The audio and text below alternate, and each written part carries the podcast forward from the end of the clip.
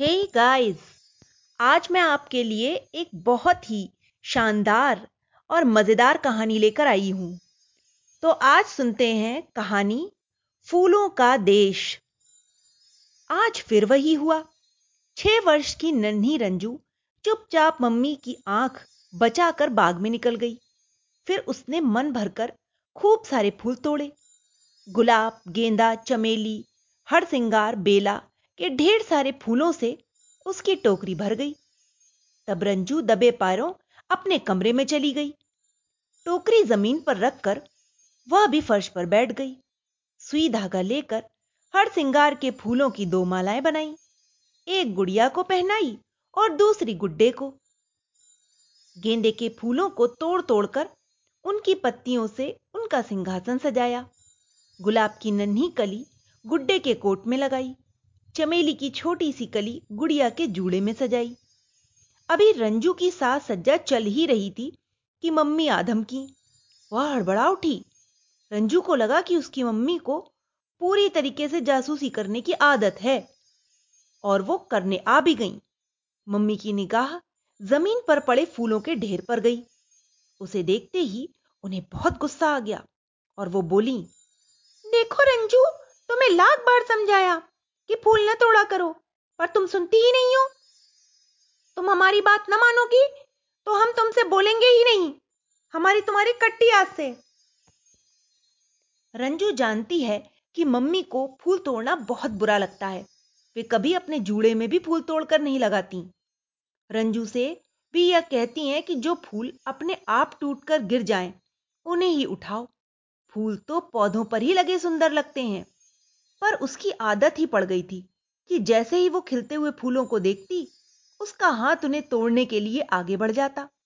वह बार बार सोचती कि मम्मी की बात मानेगी, अब कभी फूल नहीं तोड़ेगी, परंतु उन्हें देखते ही वह सब कुछ भूल जाती।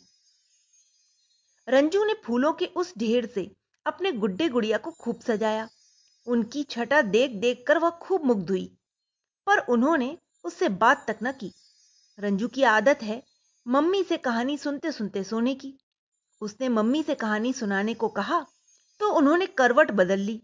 वह चुपचाप उतरकर दूसरी ओर से जाकर उनसे लिपटते हुए बोली, मम्मी, कहानी सुनाओ ना।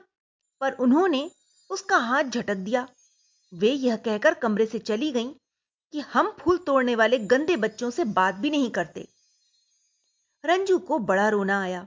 रोते रोते उसकी आँख लग गई। कुछ समय बाद उसने पाया कि एक सुंदर सी परी उसके सिराने खड़ी है। उसके वस्त्र सोने चांदी के बने हुए हैं। परी रंजू से प्यार से पूछने लगी, क्या तुम फूलों के देश चलोगी? रंजू फ़ौरन बोल पड़ी, हाँ हाँ, चलूँगी।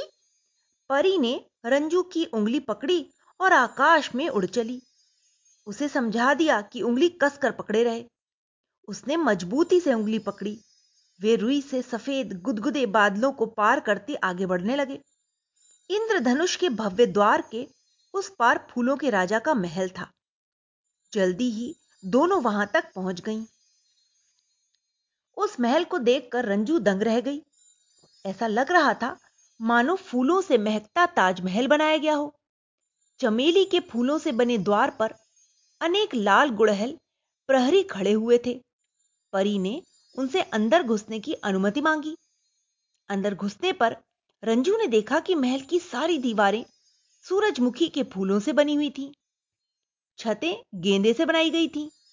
बहुत से कमरों को दिखाने के बाद परी रंजू को राजा रानी के दर्शन कराने के लिए ले गई। रास्ते में पड़ा दो तीन मील लंबा मैदान। इसमें दोनों ओर कतारों में आम, संतरा आदि फलों के वृक्ष खड़े थे। रंजू के मुँह में उन्हें देखकर पानी भर आया। परी ने ज़मीन पर गिरा सुर्ख लाल सेब उसे पकड़ा दिया। वह उसे कुतरती कुतरती आगे बढ़ने लगी। एक बड़े से कमरे के द्वार पर परी रुक गई। द्वार पर खड़े प्रहरी उन्हें अंदर ले गए। सामने ही बेला और लिली से बने दो भव्य सिंहासन थे। उन पर राजा कमल और महारानी गुलाब विराजमान थे। सहसा ही राजा रानी की अंगरक्षिका जूली सामने आई और डांट कर बोली, रंजू, बोलो तुम क्यों फूल तोड़ती हो? राजा रानी का ध्यान भी सहसा तुम्हें खींचती हो, हमेशा फूल तोड़ती रहती हो। तभी राजा रानी ने भी ध्यान दिया। न्याय मंत्री हर सिंगार ने आगे बढ़कर निवेदन किया, महाराज, इस लड़की में फूलों को तोड़ने की बड़ी गंदी आदत है। यह अकारण ही हम सबको तंग किया करती है।